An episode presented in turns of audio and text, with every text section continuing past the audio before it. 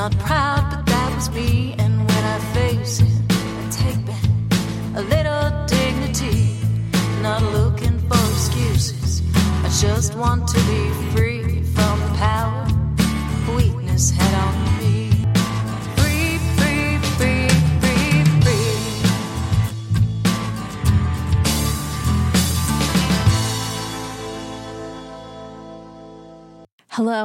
welcome to the Bubble Hour podcast, where real people tell real stories of addiction and recovery.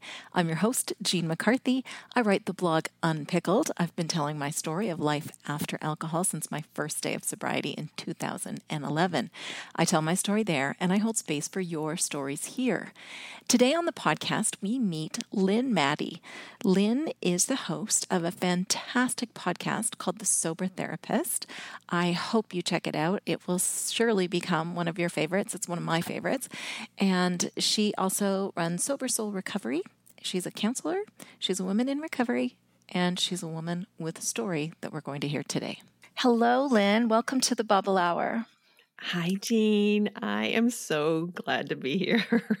I can't tell you. I'm glad you're here too. I have to tell you, I was going to say this in the intro, but I want to say it with you hearing me. Your podcast, The Sober Therapist, is one of my absolute favorite podcasts. And I don't say that mm. lightly. You're doing a wonderful job. Thank you so much for providing this podcast for us.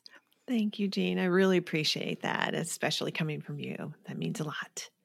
Thanks. Well, I am a, a podcast junkie and I'm a therapist junkie, and so your your show really combines two of my favorite things. But the other thing is that your voice is you could be on the Calm uh, meditating app, I think too, because you've got a really lovely, calming voice, wonderful delivery. So I'm Oh, going to stay focused as being an interviewer and not just like turn into jelly in my chair as you're talking. Got to stay on my toes today. Thank you. Thanks for saying that. I might get a little squeaky talking to you. So, Oh. yes, we're both in our chatty, chatty voice right now, and not the professional radio announcer voice. But that's okay. That's okay. right. well, tell our guests, uh, tell our listeners a bit about yourself, Lynn, and, and tell us who you are. And um, and actually, we'll have you tell a bit about yourself, but you can go right into your story and tell us Sure. about all about you. Okay. Well, I am 55, about to be 56, and uh, yeah, just welcoming midlife and all that it entails as much as possible. It's not always easy, but um, yeah, I've been a counselor since 2014 ish. I've been practicing um, since I started grad school in 2012. But um, for me, who I am right now is just this person who's evolved into recovery over the last 10 years. I'm about to celebrate 10 years in July as well. And I'm also a woman who lives by herself. I don't date a lot. I'm okay with that. And I spend this time just investing in me, which is a little odd for some of my friends who don't do that, who are like involved in their kids and everything else. But for me at this stage of my life, this is who I am. This is what I do. I love what I do for a living. I have three wonderful pets um, that are two are kind of older. They're King Charles Cavaliers. They're sassy. Her real name is Sophia, but you know, nickname Sassy.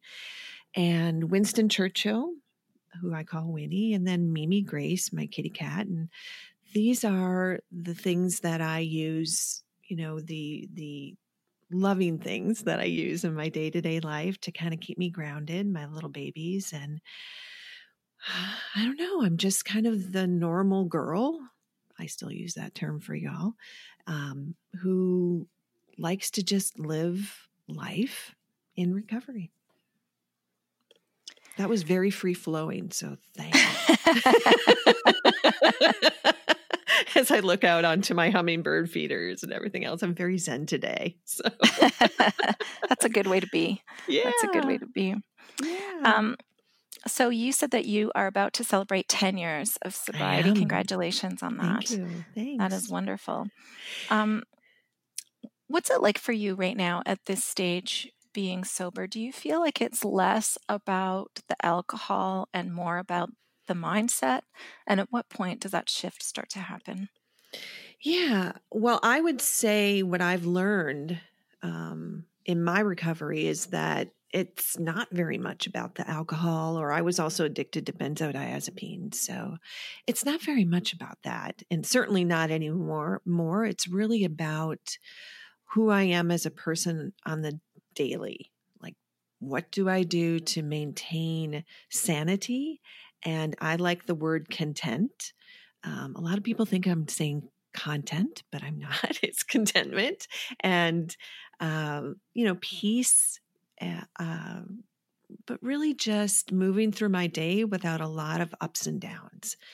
That's what it means to me. And how I discovered all this was because I, you know, a little bit about myself going back into my family of origin is that not unlike many of us, I came from many of us who suffer from substance use and other mental health problems. I came from a very chaotic environment. Um, I was born full of anxiety. And I think part of that is because what we know now about epigenetics that my mother, I was her third child, and my father um, was bipolar.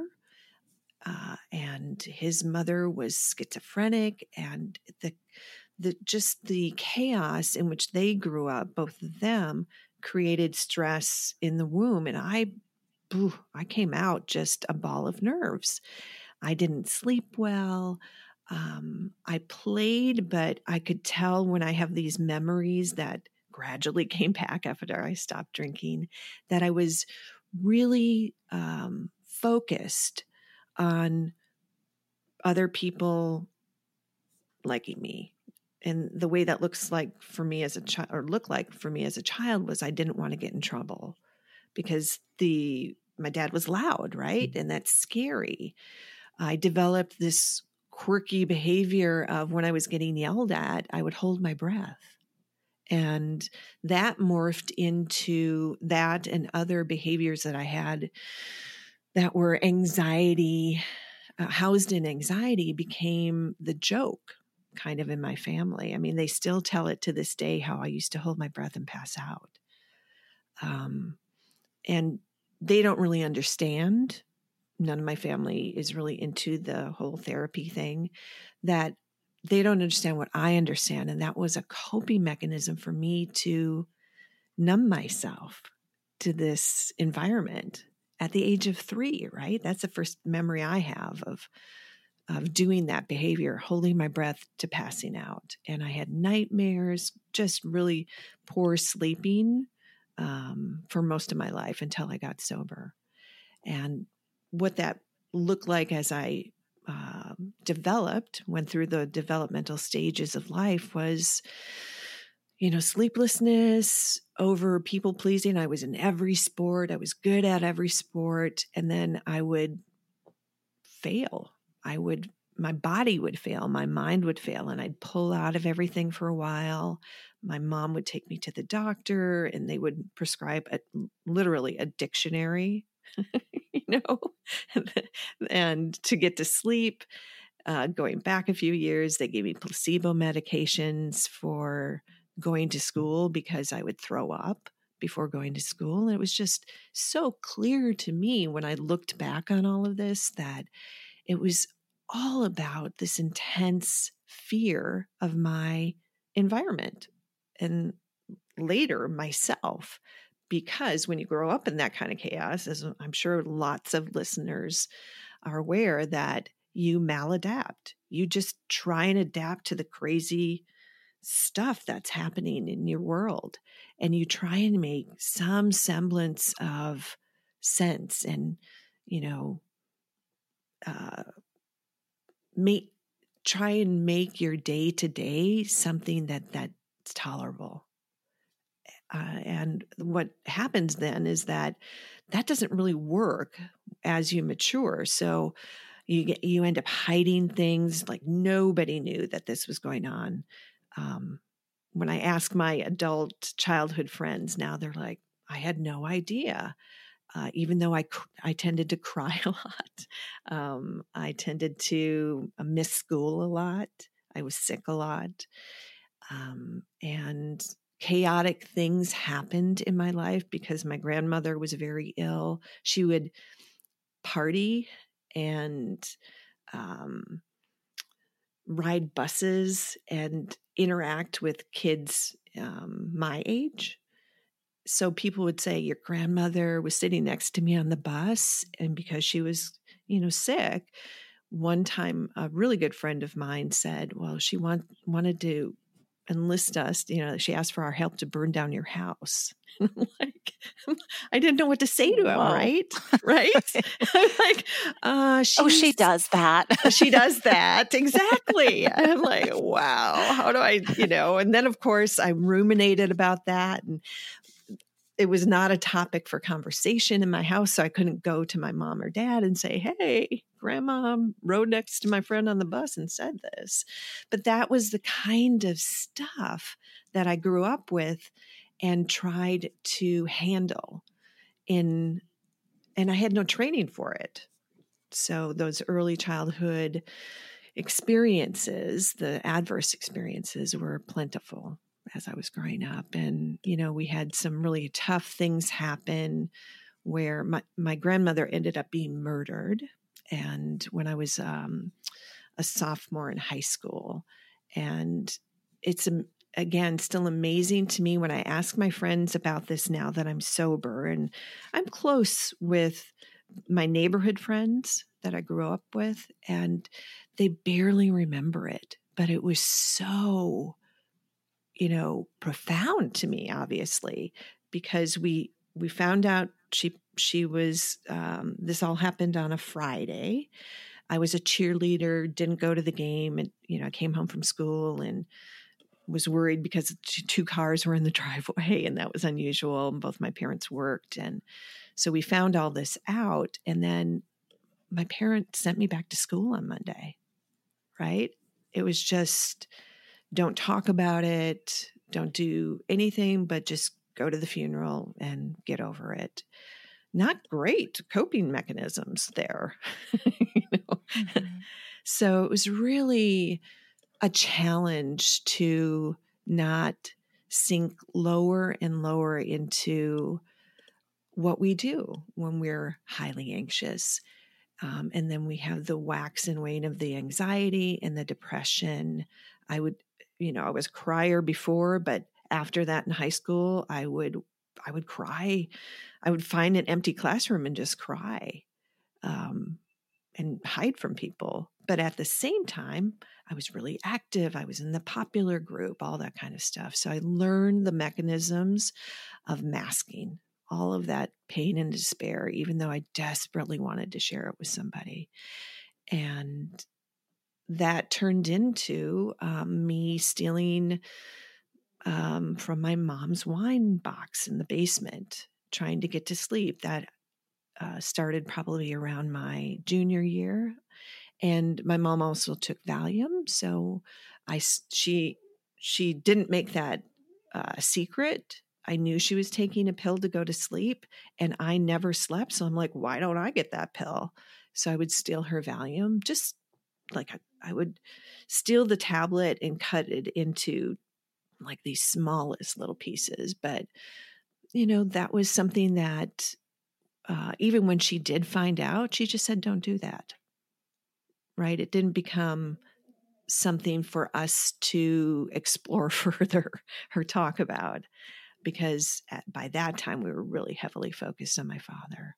And in fact, my senior year in high school, I basically, my dad had a mental breakdown and was at home a lot. And I was, because I was the youngest and I wasn't out and about, I was kind of told to take care of him as well. So, yeah, so, whew, you know, sometimes I don't talk about this very often. So, um, yeah, it's emotional to remember all this and to talk about it to all of you who are listening because it is what was such in hindsight in understanding and making sense of who I was back then such a profound moment for putting me on this pathway to substance use and abuse and addiction.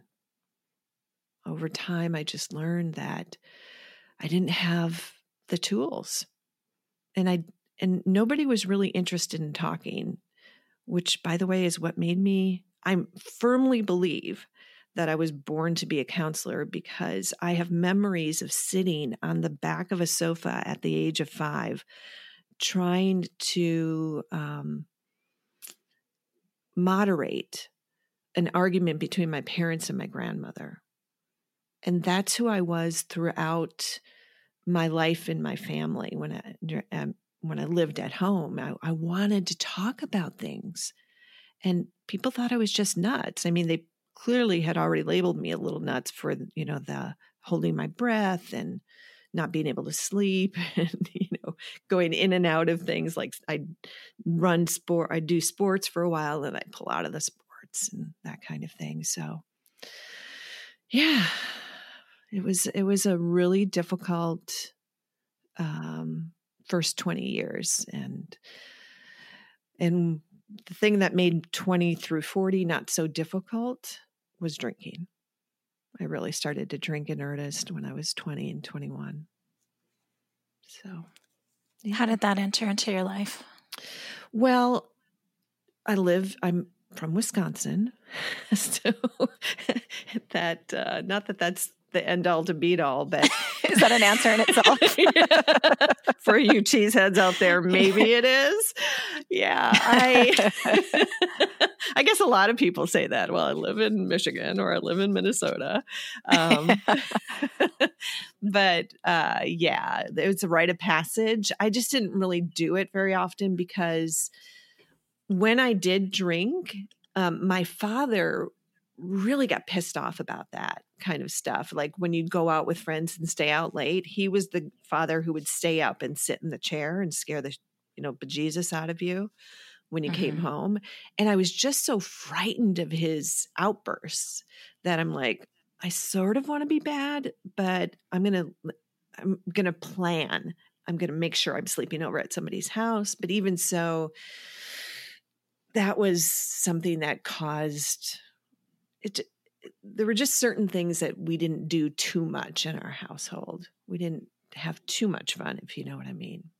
We had to kind of circle the wagons a lot, and uh, especially when I was taking care of my dad and being a confidant to my mother, that kind of thing. So, over time, I snuck out enough to realize that I wasn't quite comfortable when I was in the teenage years with drinking because I was still attached to being in control a little bit of my behavior when I was out and about with my friends because that mask was, you know, Lynn's, you know, captain of the cheerleading team. She gets all her homework done. Um, I had a clear, ideal image when I was out with my friends, or at least I thought I did. Um, and then, but when I did graduate high school, I felt like I had more freedom. I, uh, especially when I went when I went away to college, I would drink a lot more, and it just became a thing that we did. But I still didn't. I still hadn't discovered the relief that it that it gave me. And I think there was a transition when I moved to Minneapolis. I discovered Prince at the same time. Anybody who knows me, huge Prince fan, and pretty much why I moved to Minneapolis. Um, but I was I moved from a college in Wisconsin to Minneapolis and broke up with my boyfriend at the time, and that was a little traumatic. Um, I didn't realize how attached I was to him, and I was really sad about it deep in, inside. And I started to drink heavily at that time when I was out. Um, and I did notice at that point that it gave me a lot of relief from my rumination about should I have done all this? Should I have moved this far away? My parents didn't like that I moved away. In fact, my dad, the first time I went away to college, didn't speak to me for six months. Classic kind of codependent relationship there. And so it was really confusing, but alcohol made it less confusing. And that's how I got rolling on the alcohol bandwagon. Looking back, do you think that your use of alcohol kind of fit into the college norms or did you feel like even though you say you know it wasn't the it wasn't the magic button for you quite yet mm-hmm. can you see that it was different or do you think that that role of alcohol for you changed over time it was part of for me it was part of fitting in, sure, but I, I don't think that was the prominent reason that I would drink. I really liked I it's funny, I look back, Jean, and I equate my early drinking with dancing. And that combination, dancing, like just ripping it up, right? Not caring what people think. Um, 80s music, still love my 80s music. And that just was freedom to me. So that combination is what I'd landed on early on that made me feel just free. Mm-hmm. I wasn't sexually active yet, um, meaningful. I hadn't had intercourse yet. Intercourse? Do we still say intercourse? so, well, people our age do. Sorry, that just sounded funny coming out. Um, but I, you know, I hadn't lost my virginity yet. Um, and that that early combination of going out to a club and dancing and drinking was where I really found a love of that, of alcohol. I still didn't like do, I was not a fan of day drinking because uh, ultimately alcohol also was deeply connected to just passing out and sleeping. Although I, I don't I don't believe I consciously thought of that at the time, but what I did like to do is just like dance for four hours. And, you know, where my roommate would bring somebody home with her, I would just go and fall on my bed. And um, that felt good to me. I, yeah, I, asleep. those days. Yeah, the the spiral perm and the acid wash jeans and the the wham music and yeah, oh I remember the eighties were fun. These were yes. Uh, what were yeah. you studying in school at that time? Did you you said you were born to be a counselor? Did you did you were you drawn into the helping profession immediately, or Not did you take all. another path? Not at all. I really bought into the whole we women in the 80s could have it all. Um, when I moved to Minnesota, I started at the University of Minnesota. And because I had a couple of uh, hometown friends who worked at the Minnesota Daily, I got a job there, which was like a cush job. You got a parking spot on campus and all of this. And everybody there was big on, you know, becoming big business women and, and you know communications or I, I tried to get a journalism major but my grades weren't that good. It was highly highly competitive at the time because not so much for journalism traditional journalism but for advertising. So that's what i did at the minnesota daily. I didn't write. I was on the business side. And uh, yeah i threw myself into that I took Japanese. you know, I just got, I'm, I'm going to be an international businesswoman um, in advertising. So when the journalism school didn't pan out, I, I switched over to communications, and that's what I graduated with. Now, part of our ambitions as young women in the 80s was basically like that that vision of the sh- the the suit with the shoulder pads and uh, yeah. and the um, you know there's a lot of movies from that era working girl you know working girl yes. so i think we i think a lot of us it's it's just uh, you're really taking me back to talk about this era but i remember yeah. being a young woman and trying to determine where i wanted my life to go and it was very much influenced by the media and by the culture of mm-hmm. the time. But was there a part of you as well that was aware of wanting to chart a new course for yourself that was going to be really different than the home that you grew up in and really free yourself of that? Yes, uh, that was a very strong component in me leaving home. Both my elder brother and sister were living with my parents. Um, my sister had tried to go away to school and just it wasn't her thing. My brother wasn't into college at the time he did this you know he did end up graduating and going on to get uh, he's a, a, pharmacist now uh, but early on both of them were sort of um, they have a different attachment to my parents than I do. I have a caregiver attachment, um, really heavily codependent in that I took care of my both of my parents.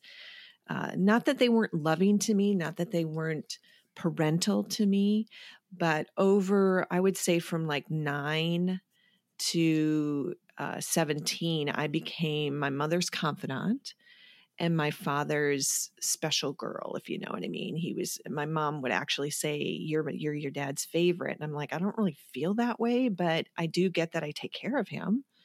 Um I get him out of bed in the morning and um, you know, that sort of thing. But ultimately what that led to for me was uh, I had to escape. I just I, I couldn't even when I was going to community college, that's what I did for a year. I because financially my my dad as a bipolar, he was, you know, bipolar 1, so he spent a lot of money.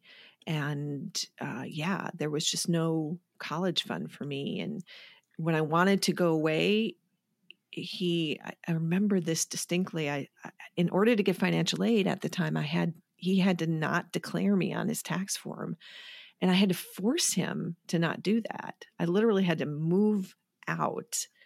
You know, oh, it was just horrible. And he was still, I don't know, my dad would get fixated on things and he's like, I'm just not going to do that. So that's part of the reason he didn't speak to me when I moved out. So there was all of this entanglement. And I realized that if I just knew deep within inside of me, if I didn't get out, it was never going to go away. But as we know in the recovery zone and the sobriety zone, you know, wherever you go, there you are. So that did not fix my problems.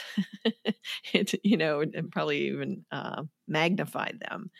But ultimately, I did know that I had to move. I had to get on with things and and live a little. And what that turned out to be was um, I had to be super good at that.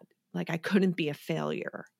So it didn't. Mm-hmm. It worked like now when I look back, Jean, it worked for me, but at the time it was just another movement into perfectionism. I couldn't just be, you know, a, uh, an advertising executive at the Minnesota Daily. I had to be the first woman business manager at the Minnesota Daily. And literally, I was not qualified to do that, but I ran and it was like, you know, one for the books kind of thing. And so I was always pushing myself to excel, excel, excel. And so when I bought into the whole 80s momentum, um, I bought in, first of all, to the heavy drinking, you know, like cocktail hours after work became a thing. Um, and, eh, you know, we would go out almost daily. That's probably when I started doing that eh, it really embracing that daily end of the end of the day happy hour kind of thing um, and there was it's Stub and Herbs. I'm still it's I'm sure it's still there, right across from where the Minnesota Daily used to be. Uh, yeah, we'd go there every day, and we'd just get tanked, and then we'd get up and do it all over. And get up and do it all over again. Yeah, yeah and normalize it. So let's fast forward a little bit to when yeah. you, when drinking started to show some red flags for you although what you just said is obviously a red flag, but you may not have seen it at the time. Oh, no, I was blind to it for sure. When did you start to have an awareness that uh, alcohol could be a problem, and and what did you do about it?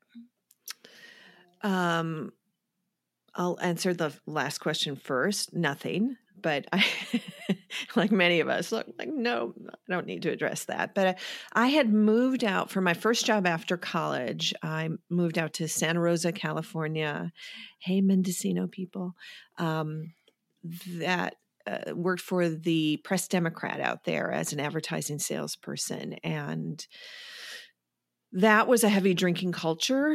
And that's when I discovered wine and that's also when I discovered more of my personal behavioral issues. Now, keep in mind, by the way, I started seeing counselors when I was 19 and, and moved or 20 when I when I first moved to Minnesota is when I first sought out my own counseling.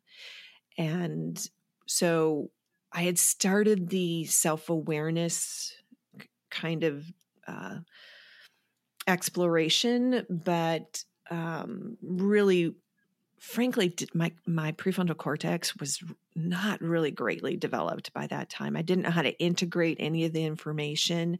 I was still just really compulsive and um, impulsive about how i lived my life.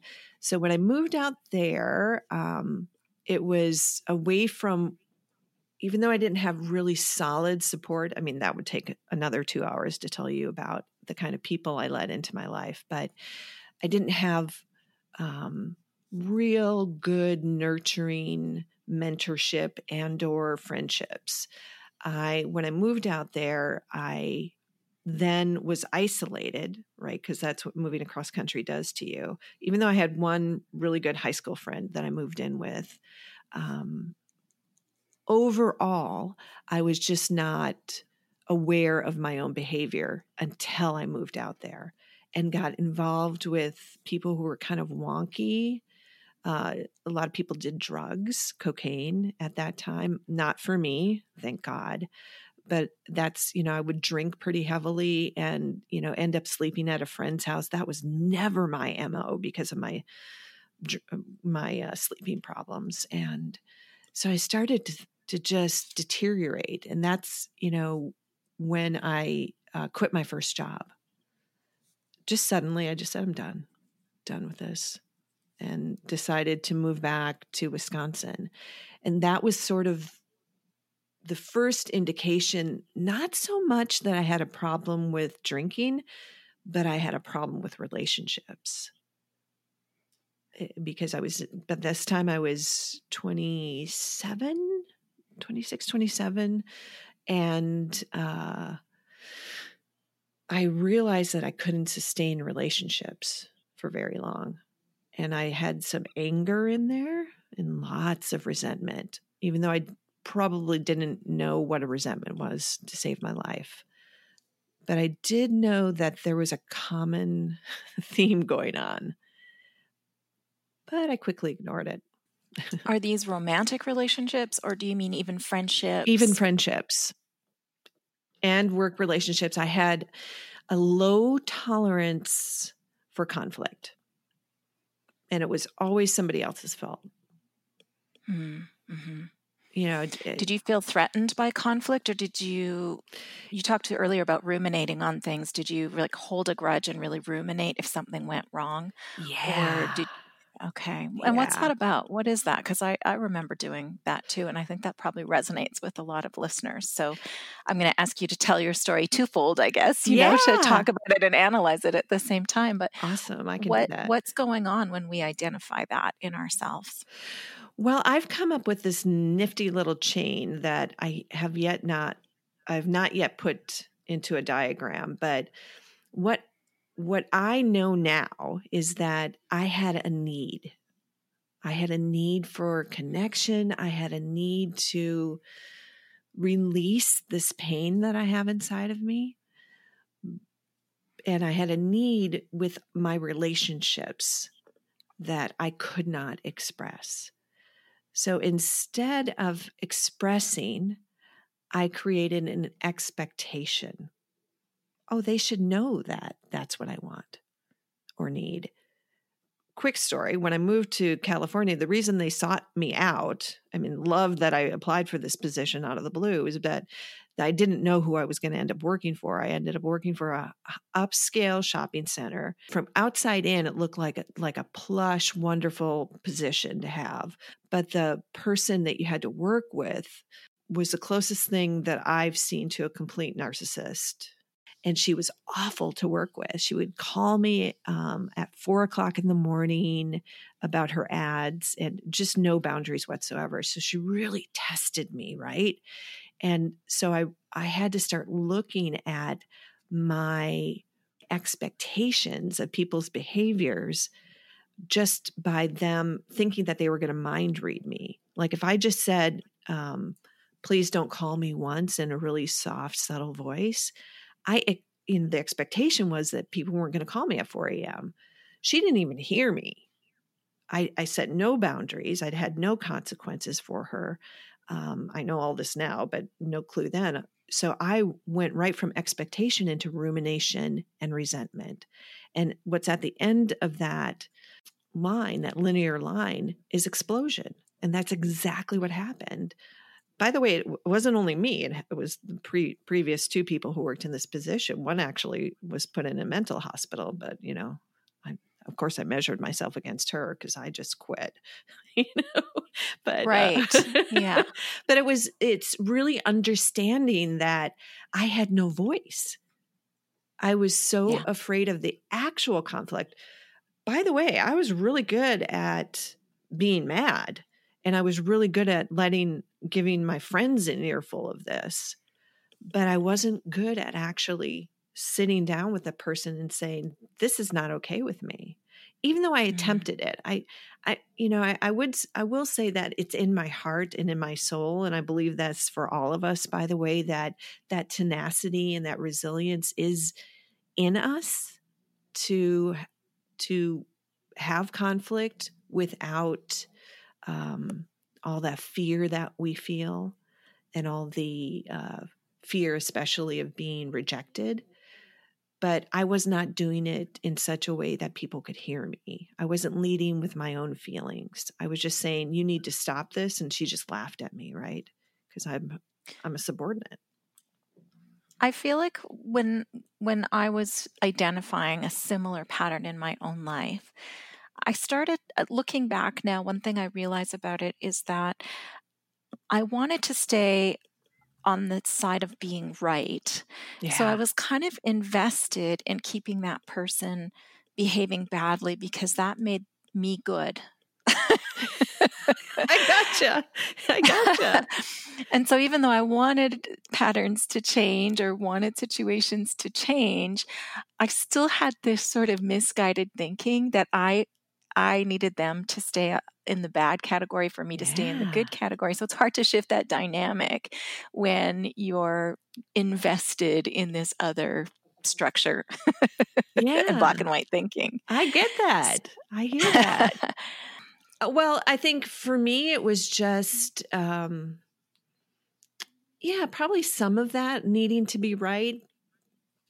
Uh, yet also, I felt this innate uh, unworthiness. So, what it meant, what usually shut me down, what caused me to like, I quit this job and the, I went in there and typed it out. Of course, I was drinking. I typed it out and I went in there in the middle of the night and I put it on my boss's desk.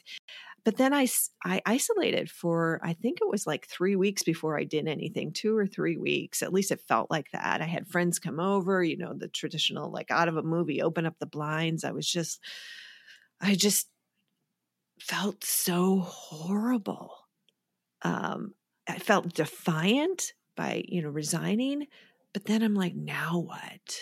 Where do I go from here? Uh, and that's my that was my typical reaction and i you know that's pretty much what i did to my parents you know uh, i said screw you i'm out of here and that certainly showed up in that job as well screw you i'm out of here Right. And then the shutdown is something that you described in your childhood too. Was that yeah. a similar, yeah, the same thing? Sort yeah, of it was kind of like holding my breath and passing right. out for three, yeah. two or three weeks. Uh, yeah. This time, however, it included drinking. Only at the end of the day. I was still not like a day drinker, but I did notice because by then I was in the drinking culture. I was it was Sonoma County. It was all wine every day. It was drinking lunches, and I although I didn't that was really not my cup of tea because I didn't like to feel that out of control, right? And one drink um, made me feel wonky in the middle of the day. So I hadn't yet bought into that 100%.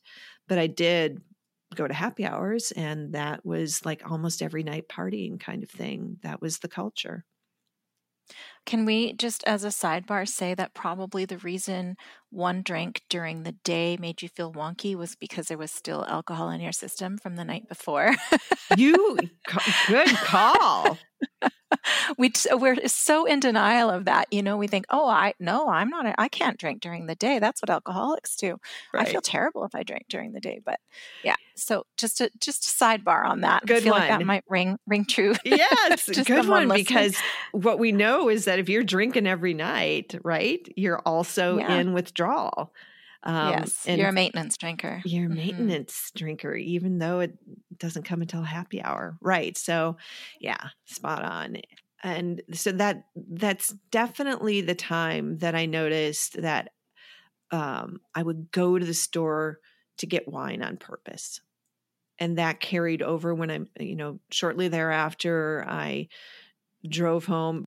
Um, I lived at home, went back home, which was, you know, kind of a gut punch. But then I was buying beer every night.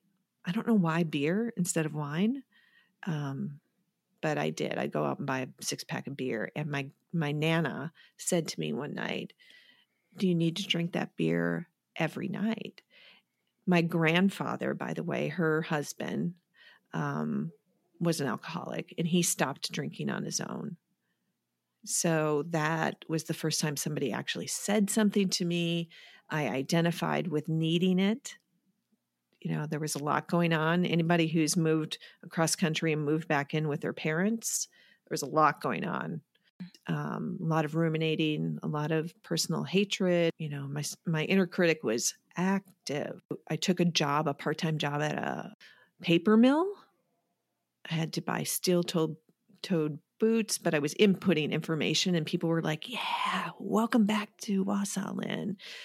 and it just felt awful. So a lot of drinking on the daily at that time. And that, you know, I, ended up getting a great job selling medical implants, um, hip, knees, and shoulders. Uh, and so I, I morphed out of that. Hell no, I'm not coming back to my hometown, but kept the drinking after that. It was a, it was party on pretty much after that. So, was there a day or a moment when there was a ping and a change, or what prompted you to seriously consider sobriety and do something? What got you into the action phase? Well, it took another 15 years, uh, a marriage to a heavy drinker, um, a failed attempt at getting pregnant. Um, and then just realizing that I was living this, by that time, early 40s, pretty grand life and desperately unhappy. Drinking all day long some days, especially if my husband was out of town. And I just realized that this was no good so the first thing I did, of course, was um, leave my husband. And I hadn't drank for a year before I left my husband. Not to say that I wasn't abusing medication during that time, but I decided that I wasn't going to leave a husband uh, when I was drinking. Had already established that drinking was a pretty bad problem for me. Had one minor ish suicide attempt. I took 11 benzodiazepines, but it was after my husband caught me with a bottle of vodka. So it was really just a you know desperate cry for help and not wanting to be shamed because he was he was he wasn't understanding of a lot of stuff mainly because I hadn't told him a lot of stuff.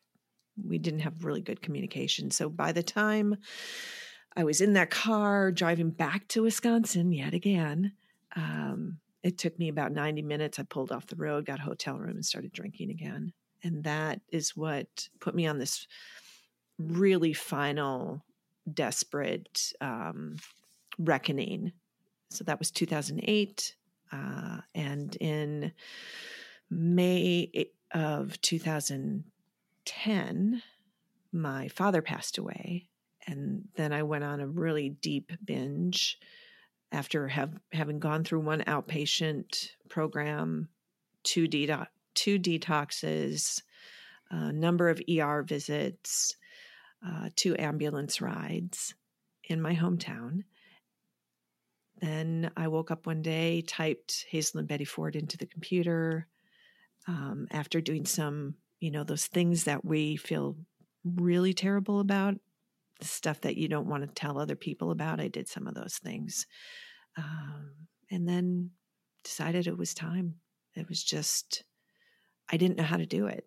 I tried, just like we all try to, God, not drink, recover from my drinking. And this was at a time I had enough money to not work.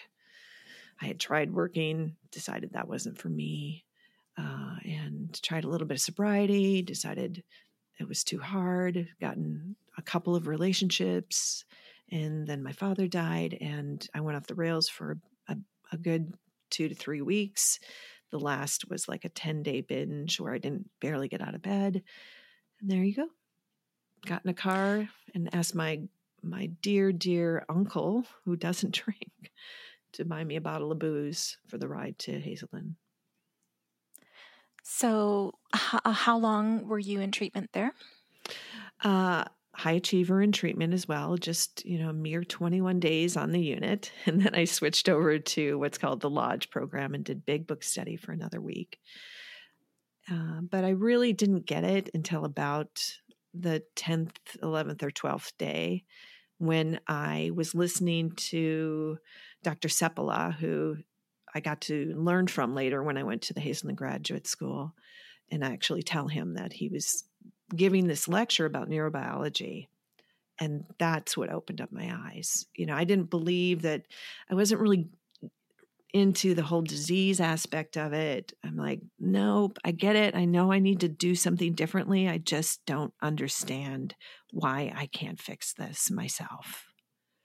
And so, uh, what was the key phrase or idea that was shared that that hit home for you? I still use it to this day. That you basically put your prefrontal cortex on vacation. I'm like, what? Hmm because I knew I knew what a prefrontal cortex was amazingly, and I'm like, so he had these diagrams, and then he showed the slide um, show uh, where they were testing cocaine addicts at six months, nine months, and eighteen months, and the reaction when the cocaine addict was sh- or, sorry i'm using the addict old language, so I'm going to correct myself. So the the um, cocaine user was uh, shown a picture of a pile of cocaine, you know, at those intervals, and the brain lighting up. You know, the amygdala and all of that stuff that surrounds it, in that part of the brain lighting up. And you know, he said, doesn't matter if you use alcohol, sex, gambling, any addiction is going to do that. It's going to light up your brain after you stop.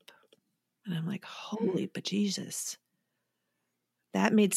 And a bunch of other stuff he said to me about the neurobiology, the shutting down of your synapses, and the retraining of your brain to shoot, you know, the, the, the actual synapses that you're building when you're drinking and using are to your midbrain, not your prefrontal cortex. And for somebody who always wanted to be smart, who believed that I was really smart, oh, that resonated with me. I just said, I want to be smart again. Hmm.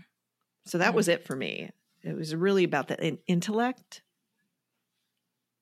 more than anything else. And is that when you decided to make a career change and go to school? I, you know, I think it was seeded at that time, but I, what was more profound for me is, you know, I had all of this ability because I was financially stable. I did not have to work at least for a few years. And I said to myself, I am going to immerse myself in recovery. Why not? Because it wasn't for me, it was when they started talking about getting to know yourself. And by the way, don't all of us fight that at first? Like, I know myself. Mm-hmm, I'm an mm-hmm. expert on me. But mm-hmm. when they explain, it's not about knowing what you can do, what you're good at, all that external stuff. It's literally sitting with yourself and not hating on yourself, learning to be mm-hmm. your own friend, to yeah. identify the good stuff in you instead of ruminating about all this other bad stuff. When I when I learned that whole aspect of neurobiology sit in that's uh, i will um, i'm kind of a hazelden groupie anyway because i not only trained there i not only got sober there trained there and then worked there but i'm telling you these lectures the way that a good portion of the people teaching me at least especially because i was so interested in the neurobiology when they started talking to me about you know how I could retrain my brain, how I could really delve into knowing that intuitive me and with cognitive behavioral therapy, Xing out this um, inner critic voice who is not me. It was just the culmination of all of these people who were trying to help me all these years, who were had bad coping skills themselves.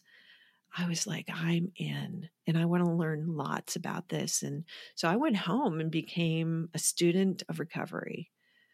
It was hard, you know, coming out of treatment. Uh, you know, I had to drive myself home and it was a three hour trip. And I talk about feeling like an outer space. Anybody who's been in treatment and you get out of treatment, get out of that bubble, you're like, wow, this is weird. I had to pull over numerous times just because I couldn't drive another mile. I was freaking out a little bit and breathing. And I went right, I did what they told me. I went right to an AA meeting, sat with three men in a basement, never went back to that meeting, just saying. but I went. Um, mm-hmm. even before going home to see my my puppies that I hadn't seen in so long. And then I did the continuing care program. They had an online continuing care program. They still do, but I'm sure it's different now and I did the exercises. I read a lot. I discovered a little something called She Recovers online. I started just Googling to my, you know, crazy Googling. I believe I came across your blog, Unpickled, but I mm-hmm. didn't really know about blogs. You know, I didn't really get that yet. I was still just, I probably read a couple things and then moved on. But I, I do remember seeing, oh, Unpickled, that's clever. so, you know, and uh, so it was really just fun. I got to yeah. exercise every day. I did I did what they suggested. And then but I did it my way. I was like, "Nah, I don't really like to meditate yet." So I came up with ways of meditating when I was out walking. I would take my headphones off and I would just listen to the birds. And I did that for 2 years. Yeah. As you as you were talking about um, your treatment, you stopped yourself from using the word addict, and you corrected your your yeah. use of language there. Um, but that is language that would have been used at Hazelden, I suspect. Has your perspective on recovery and addiction and recovery, or uh, substance abuse or uh, I tell yeah. me first of all the language that you're comfortable with and why that's shifted for you. Has your approach broadened and expanded? What oh, has oh God, yeah. Change? Yes. I realized and you know just to kind of fill in the little gap, I I knew after year 1 that I wanted to be a counselor or something in the recovery zone. So I started looking at Hazel naturally, Hazelden Graduate School. They would, se- I think they even sent me emails because I was an alum of the um, program itself. But so I knew I had my sights set on that um, after probably more like 15 months. And so, with that in mind, I really wanted to investigate, you know, everything. So when I started, I was in AA, and shortly after I entered the rooms of AA, probably when I found my meeting, which there were 21 meetings in my town, and I went to every single one of them.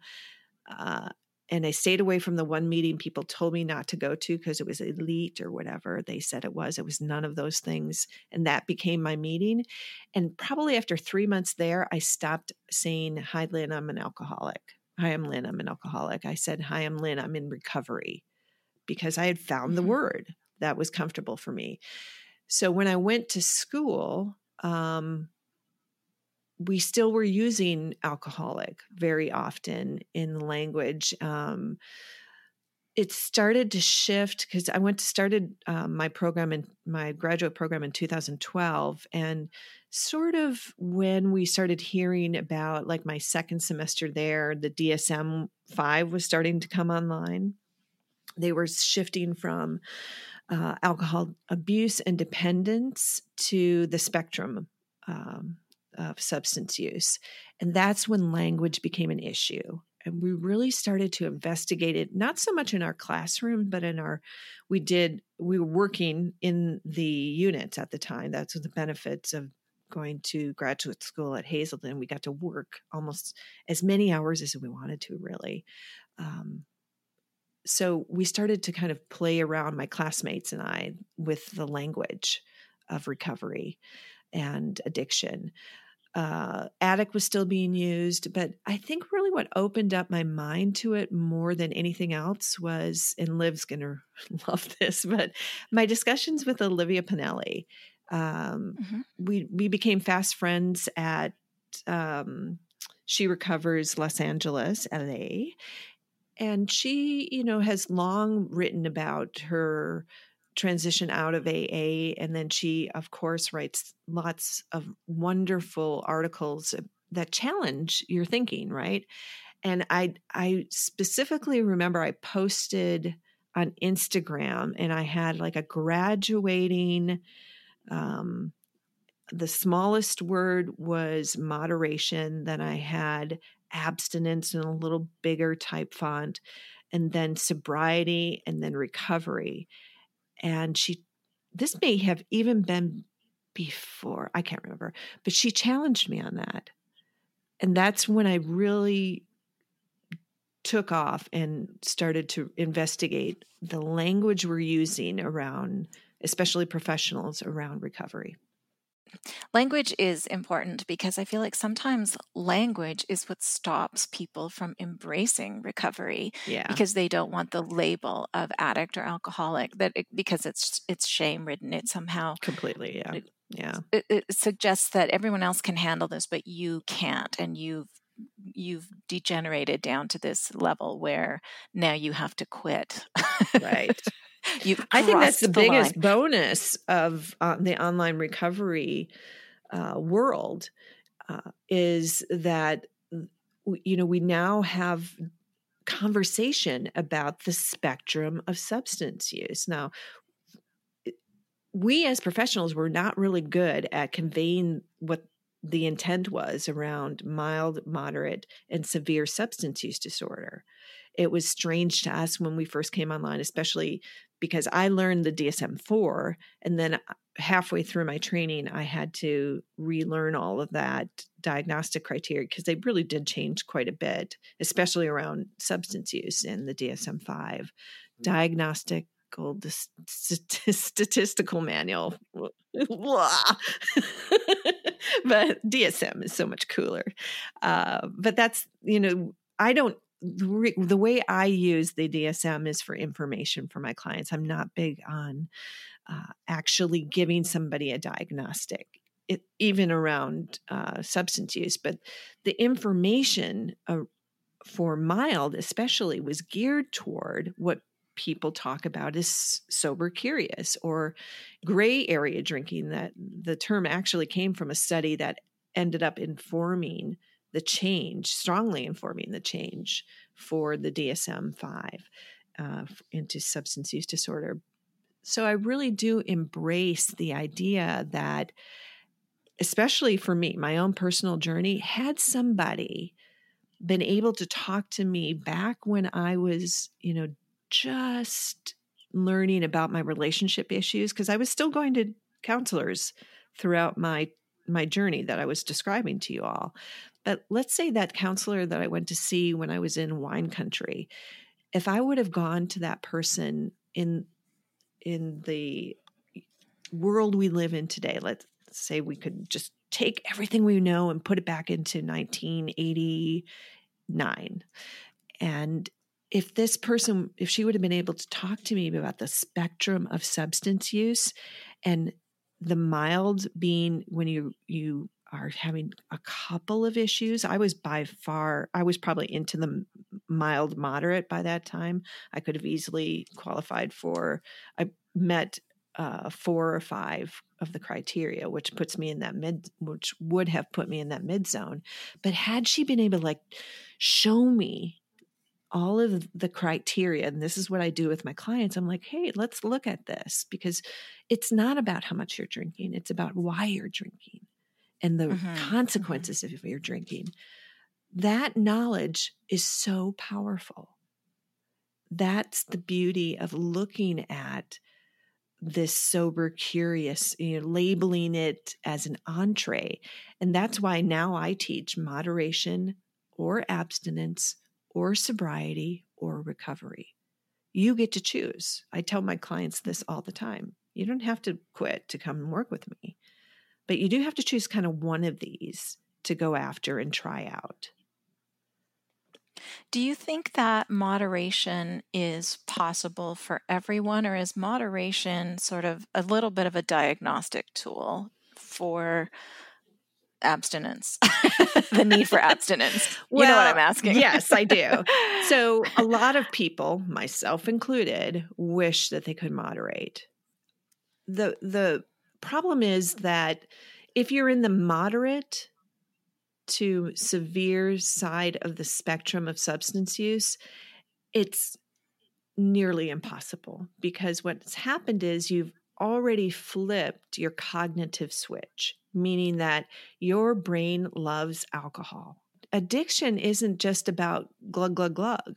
Addiction is a, is you know we talk about process addictions of gambling and um, what's another process shopping and other things um, mm-hmm. heroin sex is, sex mm-hmm. heroin mm-hmm. is a process addiction you talk to anybody who shoots heroin in particular or snorts it the process of cutting it up the the the, the implements that you use same thing goes for at least many of us in our um, love of wine for instance man i nobody that I partied with back in Virginia, where everybody that I that I socialized with partied, and by party I mean just drink a lot. But we would drink really good stuff, right? We would drink out of different glasses, but we were drinking a ton of wine, expensive wine, mm-hmm. sure. We but we built into our, or at least my addiction. They get to decide for themselves the process of the dinner, the process of the multiple glasses on the dinner table, the wine dinners. That's process. So is it a twofold addiction then? That the process addiction, which I think is dopamine related, isn't it? it and is. then the physical addiction to the substance. Is there two and we're using the word addiction. Is there a better word? Or is it the right word? It's it, I use addiction because I I know what we know is that there's no such thing as a purely physical or purely psychological addiction. It it and that's why the DSM changed so profoundly because mm-hmm. what people were identifying in the abuse versus dependence was stigmatizing to the dependence people. People were saying, I don't have um, a physical addiction, so I'm not that bad. But mm-hmm. we forget that your brain is physical. Mm-hmm. so the way right. it, your mind is not separate from your brain. So the new idea that I at least teach to my clients is that you cannot separate those two things. It's not beneficial to separate those two things in the recovery zone because if you do, you become, you give yourself an out essentially. Why not treat the whole body as it's meant, as it, it's as it's built? We are an integrated system. So our mm-hmm. recoveries have to be integrated. And if you're looking at a purely physical addiction, the way a lot of people still talk about it, the problem with that is that you have triggers, and triggers are emotional. Physical dependence is not, you know, the way we used to look at it is not simply a reaction, a withdrawal reaction. It's a synapse reaction within your brain. It's complex, but it's it's actually simpler than than what people are trying to make it out to be who still believe in this physical versus psychological addiction. It's not accurate. Huh. I've never I've never heard this idea. I've always I've always understood them as being two different things. That first you break the physical addiction mm-hmm. by with abstinence and then you work on the emotional or psychological dependence or addiction with you know behavioral changes. So this yeah. is you're you're kind of messing with me right now. sorry. sorry. Well, here's I'm sorry. I'm gonna have to take the rest of the day off and put my head back together. well, here's the good and news. delete all 300 previous episodes. sorry. sorry. Well, here's way to go. oh yay. Yay. Uh, and Jean is never going to have me back. Yay. well, the, the, the no, good I, news is, is that we didn't know this for a long time. And certainly, like general population, non mental health professionals didn't know it. The mental health and addiction professionals have known it for probably 15, 20 years. Scientists are not good communicators by nature, they're scientists, right? You know, for counselors, for people who dig deep into psyche, we need to understand how the brain works and the brain mm. is fascinating because it is this um, we can create new synapses, we can learn new things. It's amazing to me. I guess what what you're offering us is is the idea that it isn't quite as black and white as yeah. we used to think and in some ways that and maybe in all ways that means that we need to be you know even more thoughtful and diligent in how we approach recovery i think so. and and unhooking ourselves from from the cycle. I think keeping it really simple in the beginning and sometimes for a lifetime works for a lot of people. Not everybody is going to do what i do or what you do and, and get really into the intricacies of recovery that's okay. Uh, and by the way, that's kind of what I call sobriety, where you're really focusing on one or two tools to keep you away from a problematic uh, substance in your life. That's okay. But for people like me who really want to dig into stuff and know who I am at my core and build really healthy boundaries and relationships, um, that's more of how I work with people and advocate um, for recovery. And this is largely what you're doing with your podcast, The Sober Therapist. Yes. So before I let you go, tell us a little about it. Explain your podcast to listeners who have yet to discover it and tell us why you started it and, and what your goals are and what the podcast is all about. So, uh, the podcast itself is um, what I, I often tell people um, privately like this, just you and your gazillion listeners, is that it's the closest thing that I can ethically and legally do on this medium to therapy. So I pretty much talk about uh, things the way I talk about things with my clients, counseling, and then integrate tips that you can actually, you know, coping skills that you can actually use. Um, in every episode, I give you something you can use in that given day. I try and keep things doable and simple because we need those things in our lives. But I also talk deeply and passionately about you. I believe at my very core that this journey that we're on not just substance abuse and, you know, overuse, but the journey of life is finding wisdom within ourselves. I do fully, and I, I feel this deep in my tummy right now, that we're all born innately with this gift of, of knowing ourselves. It just we go through conditioning and we go through trials and tribulations that put layers and layers of gunk on top of that. For me, getting sober and relying on the tools that kept me sober for that good first year and a half then gave me the foundation to dig really deep into myself and find out who I am, what I like, what I don't like, and live that way imperfectly. And you know, for our we perfectionists, that's a really tough word to get out of your mouth a lot. yes, it's that's that's recovery in itself. Really, is just tolerating imperfection and yes. embracing it. I think it's the and whole shebang A bang, and you know, it is the whole shebang. And so, mm-hmm. when I started my podcast, um, by the way, Jean, I usually say this on my own podcast, but I was introduced to podcasting by my clients in 2015 coming into my group therapy sessions and telling me about the bubble hour.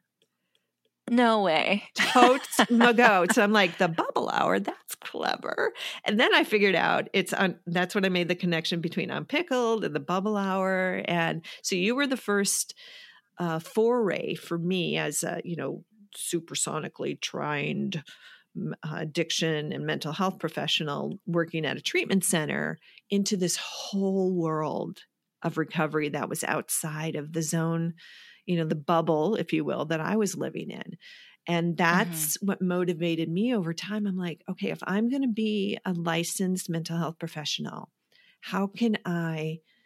Once I started investigating what was out there in the realm, you know, a lot of people trying to do really good work, but who weren't necessarily trained in mental health. I'm like, I'm going to get online and talk about mental health freely. Mm-hmm. Mm-hmm. Like I said, I love yeah. that you're doing this because I really feel that you're filling a gap that has uh, probably there's other people doing it out there, but I yeah. really love the way that you're doing it, Thank and you. I I love what you're offering, and that you're very open about your own experience and your own recovery, and I feel like that's important for two reasons. It's it is a great gift to those of us in recovery that need that kind of support and don't always have access to it. Mm-hmm. And so there's a lot of learning that you're offering. But I also think you're doing a sort of a secondary type of service, which is to other mental health professionals who are really struggling yeah. with shame in in their own recovery journey because they feel some um, expectation that they shouldn't uh, right. that it's it's especially shameful for them to be in recovery because they're supposed to be an expert and i hear this a lot yeah. and um, i really i find it almost ironic because i think for a lot of us i think if i'm going to go to someone for therapy it's a bonus to me yeah. if they're in recovery, not a negative. So, um, anyway, I really appreciate that you're offering, you know, yourself as an example, but also as a resource. So yeah. thank you so much for that. Tell our listeners how they can find you and find your podcast and get in touch with you. You can find me uh, anywhere you listen to your favorite podcast. And if you are not a podcast listener yet, you can go to sobersoulrecovery.net where um, all my episodes are available as well. Uh, you can also follow me on Instagram uh, at Sober Soul Recovery. I'm also on Facebook, like most of us, Sober Soul Recovery. And I also have Lynn Matti Counseling, which is, you know, usually I post similar things on my counseling page and my uh, Sober Soul page. Um, but you can find me at Lynn Matti Counseling as well. I published my first book last year. And just to let people know, somebody contacted me to write this book. It was, you know, I, unlike Eugene, I didn't really ever consider myself a writer. So I took this challenge on, and it was something, it was a topic that I'm very, uh, that's very near and dear to my heart, which is self esteem. However, the title is Five Weeks to Self Confidence. I didn't have um, final say over the title. It's really about self esteem. It's a guide to confronting your inner critic. A lot of discussion about what the inner critic is, how to name her or him, and really get in there and unlock that controlling relationship um, with your thoughts that the inner critic has. So uh, it's a, a book based mainly on exercises. You do not have to do it in five weeks, but um, just a little shout out to my little book. Oh, fantastic. Yeah. I am happy to discover this. I've I'm looking at it right now on Amazon. I'll post a link in the show notes so that our listeners can find it. Thank you. And I look forward to reading that. Well, congratulations on on all of that. Thank. And thank you again. Thanks for sharing your story today as much as we could get to. I mean, every episode could really be 17 hours I long know. because I don't know how you do this. everyone yeah it's um it's amazing i mean it- it's it's just such an honor to hold space for people's stories and uh, i think all of us when we sit down and try to tell our story in an hour it's when we really start to develop a lot of respect for our own story and realize that there's so much more than than we realize in in our tales It is lovely. And I really, I'm so grateful that you've, you know, for such a long time been doing this and giving people the opportunity to not only, you know, tell their stories, but I know sitting, my groups used to be 24 women strong, how much impact it has uh, to hear those stories. So, yeah, thank you. Well, oh, my honor. It's really a it's a, a tribute to all of the guests that have come on and shared, really, because there's Yeah. there's no show without them. and that is I think that there this the strength in numbers is really Yeah. what this show and every show is all about. so Love it. it's Love it's great. And I love that our stories overlapped without us even knowing it. So that's really cool too. Exactly. Exactly. Yeah, well, thank you for your time today. I wish you all the best. Thank and um, listeners, thank you so much for your unwavering, ongoing support of this show. Thank you, listeners, for letting the Bubble Hour be a tool in your toolbox. And that's all we have for this week, everyone. Thank you for listening. Until next time, do please take good care.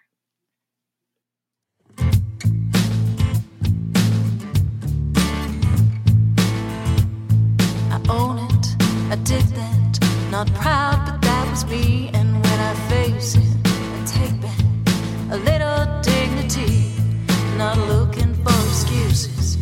just want to be free from power weakness had on me. In a dark corner is where shame likes to hide.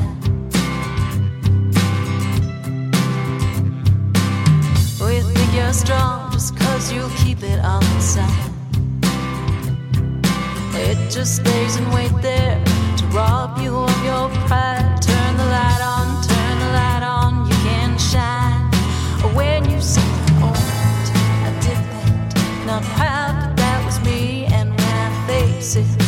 take back a little dignity.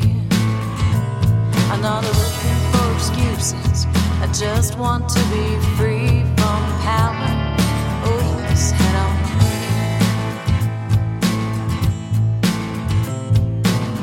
You don't have to shout it out on Main Street to be